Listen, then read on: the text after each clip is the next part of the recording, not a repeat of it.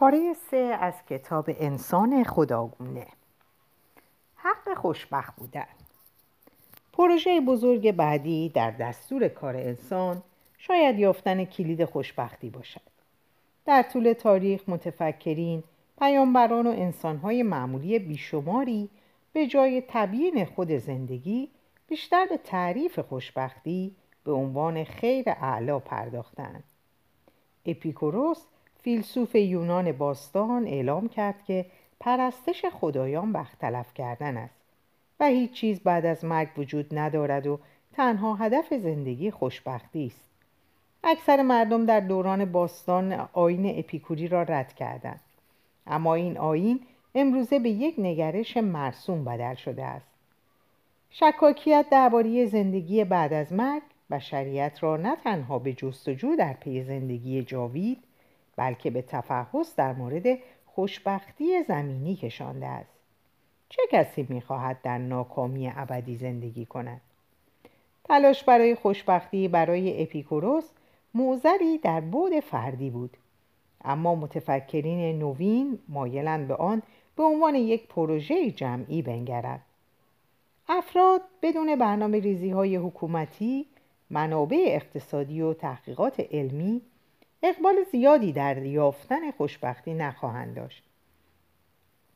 اگر کشور شما به خاطر جنگ در تلاشی است، اگر اقتصاد در بحران است و اگر فاقد خدمات درمانی هستید، احتمالاً در فلاکت زندگی می‌کنید. چه رومی بنتام، فیلسوف بریتانیایی، در پایان قرن 18 اعلام کرد که خیر اعلی همانا بزرگترین خوشبختی برای بیشترین تعداد است و نتیجه گیری کرد که تنها هدف ارزشمند دولت، بازار و جامعه علمی باید افزایش خوشبختی همگانی باشد. سیاستمداران باید در پی صلح باشند. بازرگانان باید به دنبال ایجاد رفاه باشند و محققین باید به مطالعه طبیعت بپردازند. نه برای شکوه پادشاهی، جلال وطن یا عظمت الهی، بلکه برای اینکه من و شما بتوانیم از یک زندگی شاد لذت ببریم. اگرچه بسیاری طی قرون 19 و 20 از چشماندازهای بنتام پشتیبانی کردند، اما حکومت‌ها، شرکت‌های تجاری و آزمایشگاه‌ها بیشتر بر روی اهداف فوری و به خوبی مدون شده تمرکز کردند. کشورها موفقیت‌هایشان را نه با خوشبختی شهروندانشان، بلکه با گستردگی قلمرو خود، افزایش جمعیتشان و رشد تولید ناخالص ملیشان می‌سنجیدند. کشورهای صنعتی مانند آلمان، فرانسه و ژاپن نظام‌های گسترده آموزشی، درمانی و رفاهی برپا نمودند، اما این نظام‌ها بیشتر به جای تضمین شادکامی فردی معطوف به اقتدار ملی بودند. مدارس برای تولید شهروندان مطیع و با مهارتی به وجود می آمد که بتوانند وفادارانه به میهن خدمت کنند.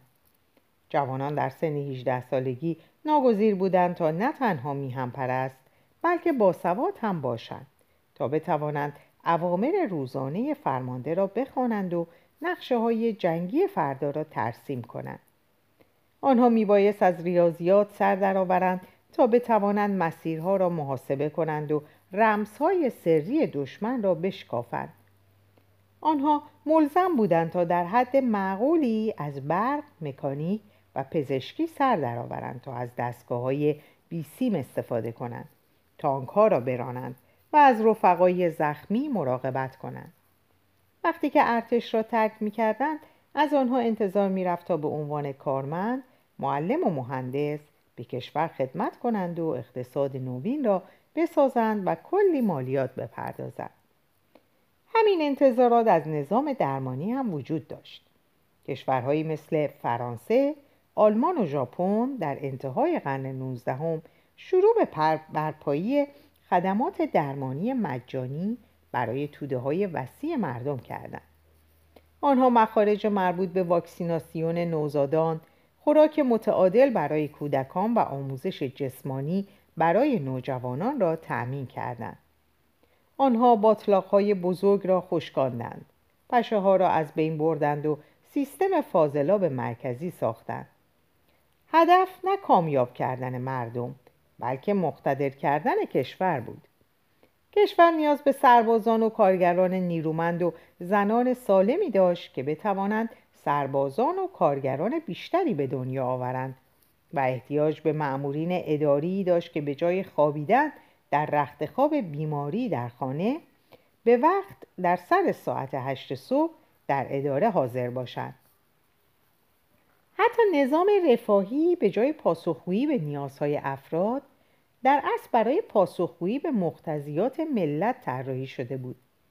وقتی اوتو فون بیسمارک بازنشستگی دولتی و امنیت اجتماعی را در آلمان اواخر قرن 19 هم ابدا کرد، هدف اصلیش تضمین وفاداری شهروندان بود، نه افزایش رفاه آنها.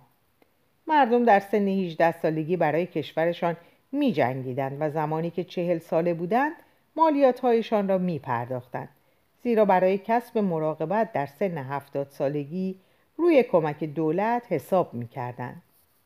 در سال 1776 بنیانگذاران ایالات متحده حق تلاش برای خوشبختی را به عنوان یکی از 3 حقوق تخطی ناپذیر بشر در کنار حق زندگی و حق آزادی به رسمیت شناختند. با این حال لازم به تذکر است که اعلامیه استقلال آمریکا حق تلاش برای خوشبختی را تضمین کرده بود، نه حق خود خوشبختی را. مسئله مهم این بود که توماس جفرسون دولت را مسئول خوشبختی شهروندان نمی‌دانست، بلکه تنها در پی محدود کردن اقتدار دولتی بود. نظر بر این بود که حریم شخصی برای انتخاب فردی بری از نظارت دولتی به رسمیت شناخته شود. اگر من اینطور فکر می‌کردم که ازدواج با جان مرا خوشبخت‌تر از ازدواج با مری می‌کند و ترجیح می‌دادم تا به جای زندگی در سالت لیک سیتی در سان فرانسیسکو زندگی کنم و به جای کار در یک مزرعه لبنیاتی به عنوان بارمن کار کنم، این حق من است تا خوشبختیم را با روش خودم جستجو کنم و دولت نباید در آن دخالت کند، حتی اگر من انتخاب اشتباهی می کنم. اما وضعیت دهه‌های اخیر تغییر کرده است و چشمانداز بنتهام بیش از گذشته جدی گرفته شده. امروز مردم معتقدند نظام‌های بزرگ که بیش از 100 سال پیش برپا شدند تا اقتدار ملی را تضمین کنند، در واقع باید به خوشبختی و آسایش فردی شهروندان بپردازند. ما وجود نداریم تا به دولت خدمت کنیم، بلکه دولت وجود دارد تا به ما خدمت کند. حق تلاش برای خوشبختی که بدون به منظور ایجاد محدودیت بر قدرت دولتی به وجود آمد، به طور تدریجی به حق خوشبختی تغییر یافت.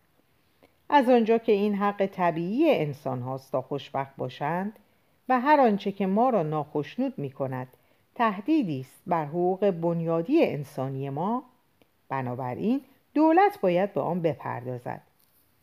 تولید سرانه ناخالص ملی در قرن 20 شاید معیار ایدالی برای ارزیابی موفقیت ملی محسوب میشد.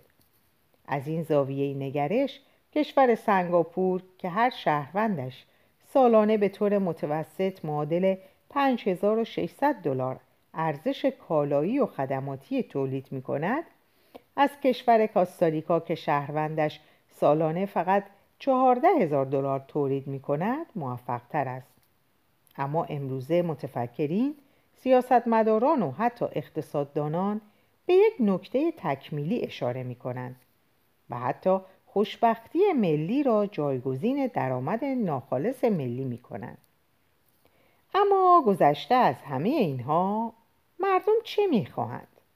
آنها نمی خواهند تولید کنند، بلکه می خواهند خوشبخت باشند. اما این فقط وسیله است، نه هدف. طی بررسی‌هایی که یکی بعد از دیگری انجام شد، نشان داده شد که کاستاریکا در مقایسه با سنگاپور در سطحی بسیار بالاتر از رضایت از زندگی قرار دارد.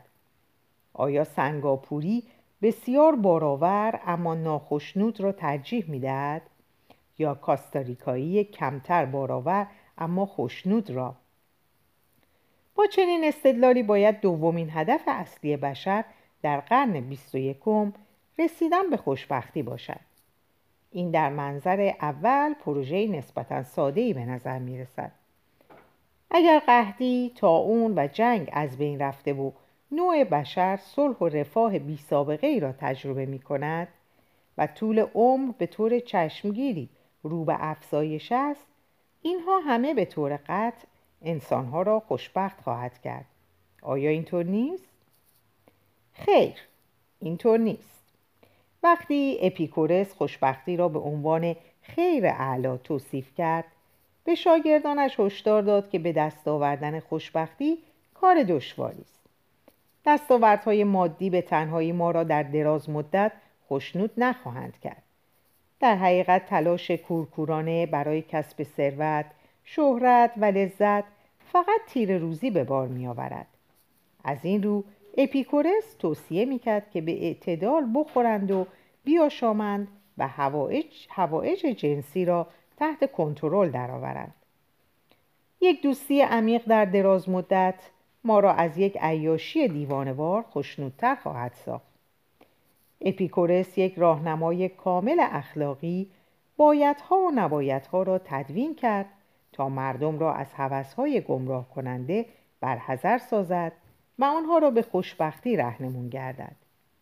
اپیکورس آشکارا در مسیر معینی سیر می‌کرد. خوشبختی با آسانی به دست نمی‌آید.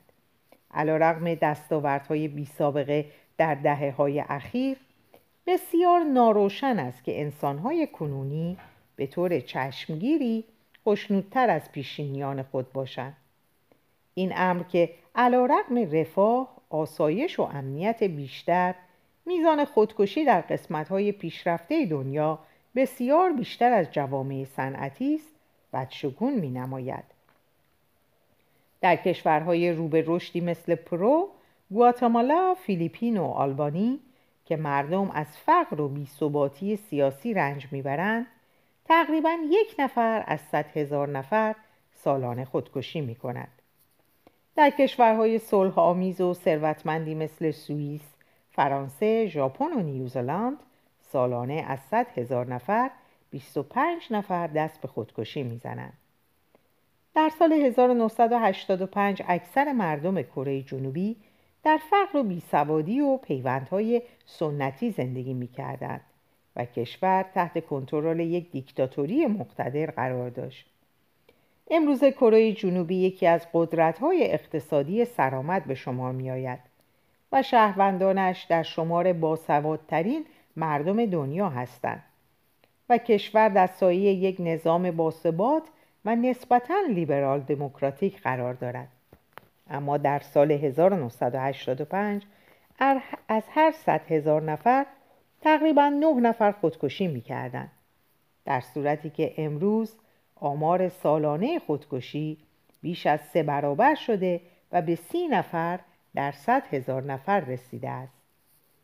البته روندهای متضاد و بسیار دلگرم کننده هم وجود داشته است و کاهش چشمگیر مرگ و میر نوزادان به طور قطع در افزایش خوشنودی انسانها نقش داشته است و بخشاً ملال زندگی پر از استرس نوین را جبران کرده.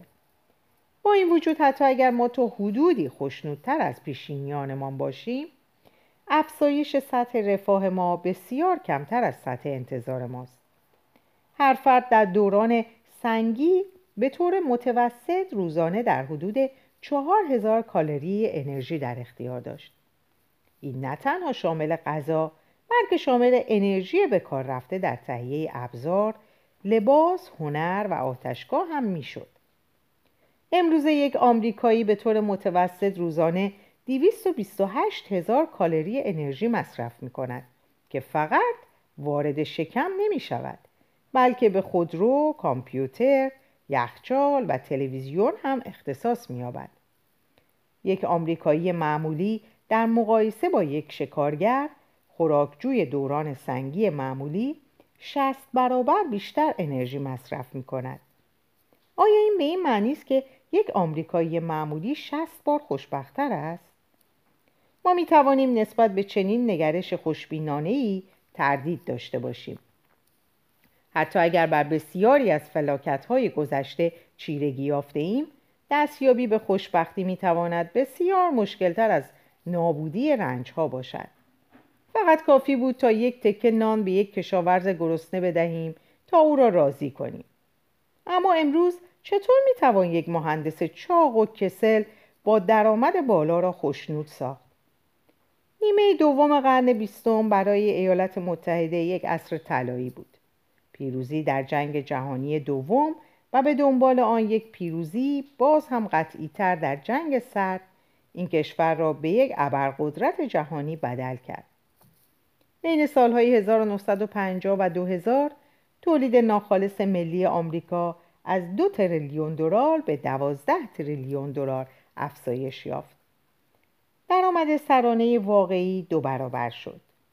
عرضه قرص جدید ضد بارداری بیش از هر زمان دیگری آزادی رابطه جنسی را بیشتر کرد.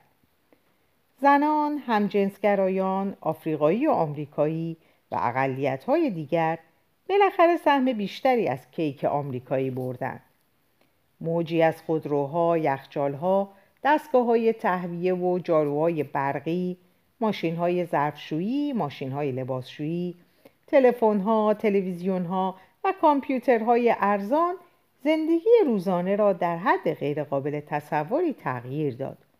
اما تحقیقات نشان دادند که سطح رضایت معنوی در سالهای دهه 1990 کمابیش در همان سطح رضایت سالهای دهه 1950 باقی مانده بود. در ژاپن، یکی از پررونق‌ترین اقتصادهای تاریخ، سطح واقعی درآمدها بین سالهای 1958 و 1987 5 برابر شد. این بهمن عظیم رفاه که با انبوهی از تغییرات مثبت و منفی در سبک زندگی و روابط اجتماعی ژاپنی همراه بود، تأثیر بسیار کمی بر سطح رضایت معنوی ژاپنیا داشت. ژاپنیای سالهای دهه 1990 به همان اندازه خوشنود یا ناخوشنود بودند که در سالهای دهه 1950 بودند.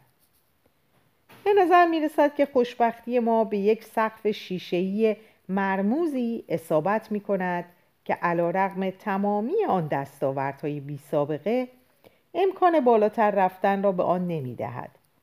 حتی اگر غذای مجانی برای همه فراهم شده، بیماری‌ها درمان یافته و صلح جهانی تضمین شده، باز این دستاوردها ضرورتاً منجر به شکستن آن سقف شیشه‌ای نشده است. دستیابی به خوشبختی واقعی از طریق چیرگی بر پیری و مرگ چندان آسانتر نخواهد شد. سقف شیشه‌ای خوشبختی بر 2 ستون استوار است که یکی از آنها روانشناختی است و دیگری زیست شناختی. خوشبختی در بعد روانشناختی بیشتر به توقعات ما بستگی دارد تا شرایط مادی. ما ترجیحاً زمانی خوشنود خواهیم شد که واقعیات با انتظارات ما هماهنگ شود. خبر بد این است که وقتی شرایط بهتر می شود، انتظارات ما هم بالا می روند. بهبودی‌های چشمگیری که در شرایط زیستی انسان‌ها در دهه‌های اخیر ایجاد شده، بیشتر به جای اینکه به رضایت بیشتر منجر شود، به بالاتر رفتن سطح انتظارات آنها منتهی شده است. اگر راهکاری در این باره نیابیم، دستاوردهای آینده ما در برابر ناخوشنودی فزاینده رنگ خواهند باخت. انتظارات ما و خوشبختی ما در بعد زیست شناختی به جای اینکه توسط شرایط اقتصادی، اجتماعی یا سیاسی ما تعیین شود، متأثر از شرایط زیست شیمیایی درونی ماست. بر اساس اپیکورس، ما زمانی خوشبخت هستیم که احساسات خوشایند وجود ما را فرا می‌گیرد و از احساسات ناخوشایند بری هستیم. جرمی بنتهام نیز معتقد بود که طبیعت توسط 2 ارباب بر انسان حکومت می‌کند: ارباب شادی و ارباب رنج. و اینها به تنهایی مهر خود را بر هر فکر و عمل و گفته‌ای می‌زنند. جان استوارت میل، جانشین بنتهام، تشریح کرد که خوشبختی چیزی به جز شادی و رهایی از رنج نیست و در ورای شادی و رنج نه شر وجود دارد و نه خیر. هر کسی که می‌خواهد خیر و شر را از چیزی دیگر مثل سلاح مملکت و از این قبیل استنتاج کند در صدد تحمیق شماست و شاید تحمیق خودش نیست. چنین گفته‌ای در زمان اپیکوروس کفرآمیز و در زمان بنتهام و استوارت میل خانمان برانداز می نمود، اما در ابتدای قرن 21 اینها به عنوان حقایق علمی تلقی شدند. شادی و رنج بر اساس علوم زیستی چیزی بجز موازنه میان احساسات جسمی نیستند. ما هرگز به رخدادهای جهان واکنش نشان نمی دهیم، بلکه فقط به احساسات جسمی در درون خودمان پاسخ می دهیم. هیچ کس به دلیل اینکه کارش را از دست داده، طلاق گرفته یا دولت اعلان جنگ داده رنج نمی برد. تنها چیزی که انسانها را ناکام می کند وجود احساسات ناخوشایند در درون جسم خودشان است. از دست دادن شوق قطعاً باعث افسردگی خواهد شد، اما خود افسردگی نوعی حس ناخوشایند جسمی است. هزار چیز می تواند ما را عصبانی کند، اما عصبانیت یک چیز انتزاعی نیست، بلکه همواره خود را به صورت یک حس گرما و تنش در جسم نشان می دهد و به صورت حس خشم بروز می یابد. اما به هیچ وجه نمی توانیم بگوییم که از عصبانیت گداخته می شویم. اما علم می گوید که کسی هرگز با گرفتن ترفیع، برنده شدن در بخت آزمایی یا حتی یافتن عشق حقیقی خوشبخت نشده است. انسانها تنها و تنها با یک چیز خوشبخت می شوند و آن حس خوشنودی در جسمشان است. تصور کنید که ماریو گوتسه هافبک مورد علاقه تیم فوتبال آلمان هستید و در مسابقه فینال جهانی سال 2014 در مقابل تیم آژانتین قرار دارید. 113 دقیقه از بازی بدون گل سپری شده. فقط 7 دقیقه باقی مانده تا اینکه آن پنالتی درهور آور زده شد. 75,000 طرفدار برافروخته استادیوم ماراکانا در ریو را اشغال کردند و همزمان میلیون ها نفر در سراسر جهان مسابقه را نظاره می کنند. شما هم چند متری از دروازه فاصله دارید که آندر شورله یک پاس عالی به طرف شما می فرستد. شما هم توپ را با سینه خود نگه می دارید و به جلوی پای خود هدایت می کنید و به آن ضربه می زنید. و می بینید که از دروازه‌بان آرژانتینی عبور می کند و در عمق دروازه جای می گیرد. گل! استادیوم همچون آتش فشانی فوران می کند.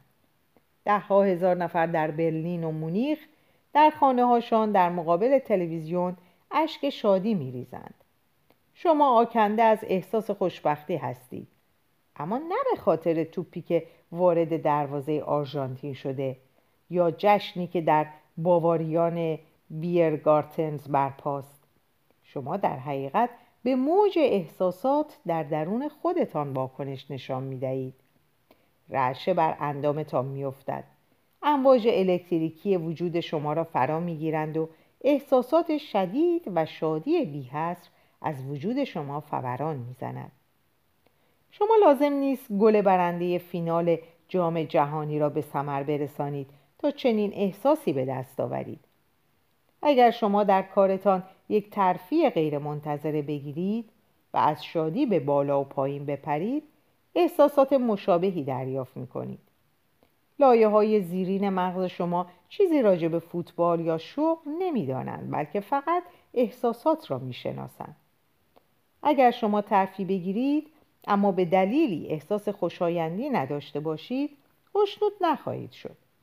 عکس این مطلب هم صادق است. اگر شما اخراج می شدید یا گل را در مسابقه از دست می دادید، اما احساس رضایت می کردید، مثلا به خاطر اینکه یک قرص بالا انداخته اید، کماکان احساس می کردید که بر عرش اعلی سیر می کنید. آنچه که جای تأسف دارد این است که حس شادی به سرعت نزول می کند و دیر یا زود به ناخوشنودی بدل می شود.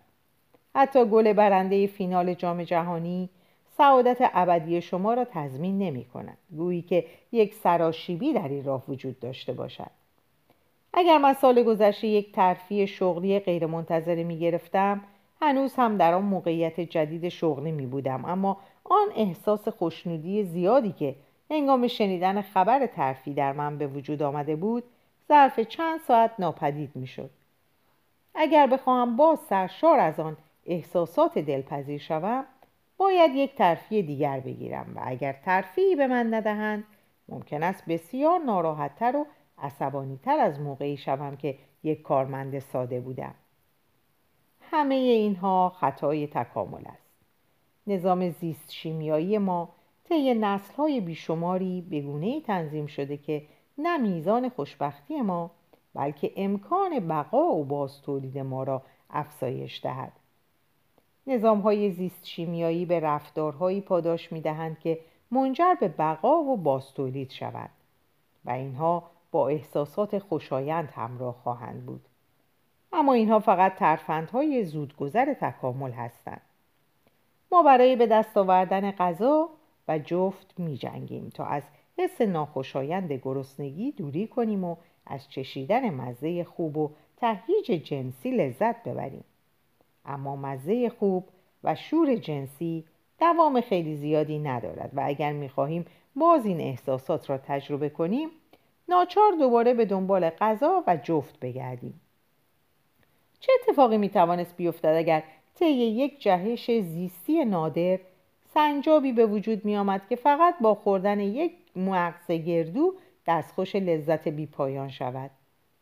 شاید از نظر فنی بتوان با دستکاری در تارهای مغزی سنجاب این کار را ممکن نمود. کسی نمی‌داند، شاید 1 میلیون سال پیش چنین چیزی به واقع برای سنجاب خوشبختی اتفاق افتاده باشد، اما در این صورت این سنجاب از یک زندگی بسیار خوشبخت و بسیار کوتاه لذت برده است و آن جهش زیستی نادر همانجا به پایان رسیده است، زیرا آن سنجاب خوشبخت دیگر زحمت گشتن به دنبال مغزهای بیشتری را به خود نمی‌دهد تا چه رسد به جستجو برای یک جفت. سنجاب‌های رقیب که 5 دقیقه بعد از خوردن مغز اول دوباره احساس گرسنگی می‌کردند، امکان خیلی بیشتری برای بقا و انتقال ژن‌هایشان به نسل‌های بعدی می‌یافتند. درست به همین دلیل است که آجیلی که ما انسان‌ها به دنبالش می‌گردیم و یا موقعیت شغلی بهتر، خانه بزرگ و همسر جذابی که برای یافتنش تلاش می‌کنیم، ما را برای مدت طولانی خوشنود نخواهد کرد. شاید بعضی‌ها بگویند که بد نیست اینطور باشد، زیرا خوشبختی هدف نیست، بلکه این پیمودن راه برای یافتن خوشبختی است که اهمیت دارد. صعود کردن به قله اورست رضایت بخشتر از ایستادن روی قله است. معاشقه و هماغوشی از تخلیه جنسی هیجان انگیزتر است. هدایت فعالیت‌های آزمایشگاهی پیشگامانه از دریافت جوایز اقناع کننده تر است. اما این صورت مسئله را تغییر نمی‌دهد. این فقط نشان می‌دهد که تکامل ما را از طریق طیف گسترده‌ای از احساسات خوشایند هدایت می‌کند. تکامل گاهی ما را با احساس خرسندی و آرامش اقوا می‌کند و زمانی هم احساساتمان را برای شور و هیجان تحریک می‌کند. وقتی جانوری به دنبال چیزی می‌گردد که امکان بقا و بازتولید او را بیشتر می‌کند، مثل غذا، جفت یا جایگاه اجتماعی، مغز او شروع به تولید حس هوشیاری و هیجان در وجود او می‌کند تا جانور را به سوی تلاش باز هم بیشتری ترغیب کند. به این دلیل چنین احساساتی بسیار خوشایند هستند. دانشمندان در آزمایش معروفی الکترودهایی را به مغز چندین موش وصل کردند که این حیوانات را قادر می‌ساخت تا فقط با فشار دادن یک پدال حس هیجان در آنها به وجود آید. وقتی به موش‌ها امکان انتخاب بین غذای خوشمزه و فشار دادن بر پدال داده میشد، آنها پدال را ترجیح میدادند. درست مثل کودکانی که به جای آمدن و شام خوردن ترجیح میدادند به بازی ویدیویی ادامه دهند. موش‌ها به کرات پدال را فشار دادند تا اینکه از گرسنگی و خستگی از پا درآمدند. شاید انسان‌ها هم هیجان مسابقه را بر استراحت کردن ترجیح می‌دهند تا حس موفقیت را تجربه کنند. پس از آنچه که مسابقه را تا به این حد جذاب می‌کند، حس نشاطی است که همراه با آن می‌آید. هیچکس نمی‌خواهد کوهنوردی کند، بازی ویدیویی کند یا به قرار ملاقات با جنس مخالف برود. اگر این کارها فقط احساس ناخوشایند، استرس، یأس و کسالت به همراه داشته باشد. متاسفانه حس هیجان مسابقه به اندازه حس خوشایند پیروزی گذراست. دونجوان از هیجان هماغوشی یک شبه لذت می برد. سوداگر از جویدن ناخن‌ها و نگاه کردن به نوسانات سهام لذت می برد و بازیگر بازی‌های ویدیویی از کشتن هیولاهایی که روی صفحه رایانه‌اش و فراموش کردن نتیجه بازی روز قبل لذت میبرد. همانطور که موش‌ها به کرات پدال را فشار میدهند، دونجوان بزرگان تجارت و بازیگران کامپیوتری هر روز نیاز به هیجان‌های جدیدی دارند. باز هم متاسفانه اینجا هم انتظارات خود را با شرایط هماهنگ می‌کنند و چالش‌های دیروز امروز کسالت‌آور می‌شود. شاید کلید خوشبختی نه مسابقه و نه مدال طلا، بلکه ترکیب مناسبی از هیجان و آرامش باشد. اما اکثر ما می‌خواهیم مداوماً خود را بین استرس و کسالت بیاندازیم و هم از این و هم از آن ناخشنود باشیم.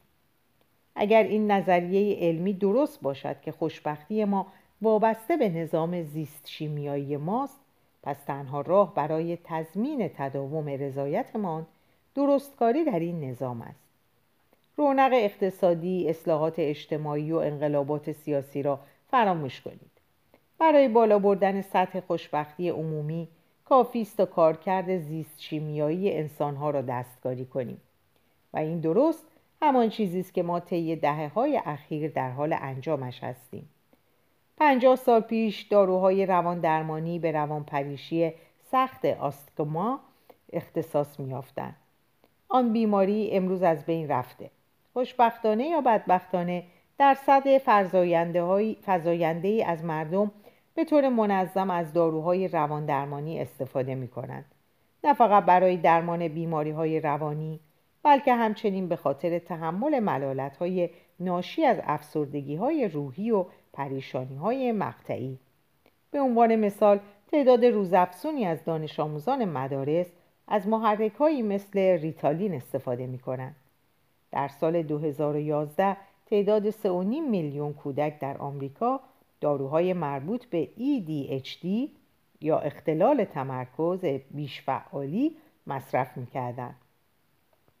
تعداد مصرف کنندگان این دارو در انگلیس از 92,000 نفر در سال 1997 به 786,000 نفر در سال 2012 افزایش یافت.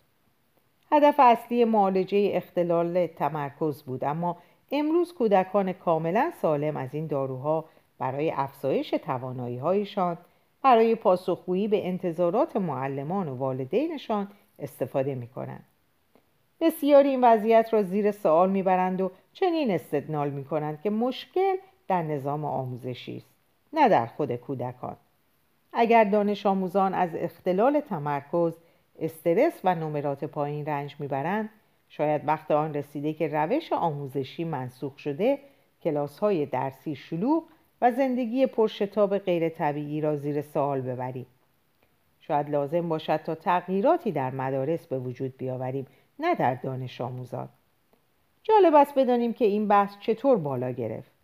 نزاع بر سر نظام‌های آموزشی طی هزاران سال جریان داشته است.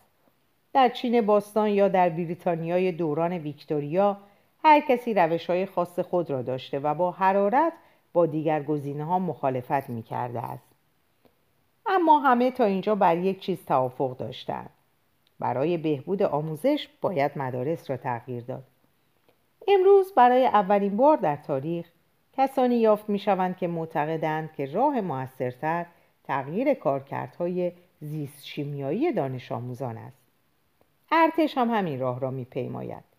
12% از سربازان آمریکایی در عراق و 17% از سربازان آمریکایی در افغانستان از قرص‌های خواب‌آور یا قرص‌های ضد استرس استفاده می‌کنند تا بتوانند از پس فشارها و اضطراب‌های ناشی از جنگ برآیند. وحشت، افسردگی و آسیب‌های روانی به خاطر نارنجک‌ها، خودروهای حاوی بمب و مین‌ها به وجود نیامده‌اند، بلکه به دلیل هورمون‌ها، انتقال دهنده‌های عصبی و شبکه‌های عصبی به وجود آمده‌اند. دو سرباز می‌توانند شانه به شانه در یک مخفیگاه باشند. یکی از آنها از وحشت خشکش می‌زند، مشاعر خود را از دست می‌دهد و برای سالها بعد از ماجرا دچار کابوس می‌شود. اما سرباز دیگر شجاعانه به پیش می‌تازد تا مدالی را از آن خود کند. تفاوت در کارکرد زیست شیمیایی این سربازان است و اگر بتوانیم راهی بیابیم که بر آن کنترل داشته باشیم، می‌توانیم همزمان سربازان شادتر و ارتش کاراتری به وجود آوریم. تلاش برای خوشبختی از راه‌های زیست شیمیایی دلیل اولیه جرائم در دنیاست. نیمی از زندانیان زندان‌های فدرال ایالات متحده در سال 2009 به خاطر مواد مخدر زندانی بودند. 38% از زندانیان در ایتالیا محکوم به جرائم مربوط به مواد مخدر بودند. جرائم 55% از زندانیان انگلیس در رابطه با مصرف یا تجارت مواد مخدر بود. در گزارشی مربوط به محکومین استرالیایی در سال 2001 مشخص شد که 62% از آنها در لحظه ارتکاب جرمی که به خاطر آن زندانی شده بودند تحت تاثیر مواد مخدر بودند. مردم به خاطر این الکل مصرف می‌کنند که فراموش کنند. برای این حشیش می‌کشند تا احساس آرامش کنند. به این دلیل کوکائین و متافتامین استفاده می‌کنند تا هوشیار شوند و اعتماد به نفس پیدا کنند. اکستازی آنها را به خلسه فرو میبرد و LSD آنها را به فضای آهنگ لاکی در آسمان با مرواریدها میبرد. آنچه که گروهی از مردم امیدوارند از طریق کار و تحصیل و تشکیل خانواده کسب کنند، دیگران سعی میکنند از راهی ساده تر، یعنی از طریق مصرف میزان مناسب مولکولهای شیمیایی به دست آورند. این تهدیدی بنیادی علیه جامعه و نظام اقتصادی است و از این روز که کشورها جنگی خونین، سخت و بی‌آینده علیه جرائم زیست شیمیایی به راه انداختند. دولت امیدوار است بتواند بر تلاش زیست شیمیایی برای خوشبختی اعمال کنترل کند و آنها را به خوب و بد تفکیک کند. قاعده کلی روشن است. آن مواد زیست شیمیایی که بتوانند ثبات سیاسی، نظم اجتماعی و رونق اقتصادی را تضمین کنند، مجاز هستند و حتی توصیه می شوند. مثلا آنهایی که بتوانند بچه‌های پیشفعال مدارس را آرام کنند یا سربازان مضطرب را روانه نبرد کنند. ولی آن مواد زیست شیمیایی که رشد و ثبات را برهم میزنند ممنوع هستند. اما هر سال داروهای مخدر جدیدی در آزمایشگاه‌های دانشگاه‌ها، شرکت دارویی و شبکه‌های جنایی ساخته می‌شوند که نیازهای دولت و تقاضای بازار را متأثر از خود می‌کنند. وقتی تلاش زیست شیمیایی برای خوشبختی شدت می‌یابد، سیاست، جامعه و اقتصاد را هم دستخوش تغییراتی می‌سازد و این امر کنترل بر آن را باز هم دشوارتر می‌کند. و مواد مخدر تنها یک آغاز است. همکنون متخصصین در آزمایشگاه‌های تحقیقی مشغول کار بر روی راه‌های ظریف‌تری برای هدایت عملکرد زیست شیمیایی انسان هستند، مثل فرستادن مستقیم انگیزش‌های الکتریکی به نقاط مناسبی در مغز و یا تغییر کارکردهای بدنی از طریق مهندسی ژنتیک. صرف نظر از اینکه دقیقاً چه روشی به کار گرفته شود، رسیدن به خوشبختی از طریق دستکاری‌های زیست شیمیایی کار آسانی نخواهد بود، زیرا نیازمند تغییر در الگوهای بنیادین حیات است. اما چیره شدن بر قحطی، طاعون و جنگ هم آسان نبود. عاقلانه به نظر نمی رسد که انسان تا به این حد برای خوشبختی زیست شیمیایی تلاش کند. کسانی هستند که معتقدند که خوشبختی کافی نیست و نامعقول خواهد بود اگر خوشنودی فرد را به عنوان بالاترین هدف جامعه بشری قلمداد کنیم. افراد دیگری هم وجود دارند که مخالفتی با این امر که خوشبختی در واقع چیز بسیار خوبی است ندارند، اما با توصیف زیست شناختی خوشبختی به عنوان تجربه حسی خوشایند مشکل دارند. اپیکوروس در 2300 سال پیش به شاگردانش هشدار داد که تلاش بیش از حد برای کسب لذت بیشتر به جای اینکه مردم را خوشبخت کند، آنها را ناکام خواهد کرد. چند سده قبل از او بود عبارت باز هم عمیق‌تری به کار برد و توصیه کرد که تلاش برای کسب احساسات خوشایند در حقیقت منشأ واقعی رنج است.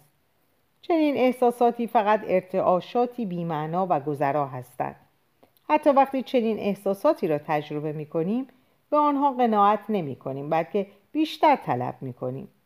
پس فرقی نمی‌کند این احساسات چقدر نشاط‌آور و هیجان انگیز باشند، چون ما هرگز ارضا نمی‌شویم.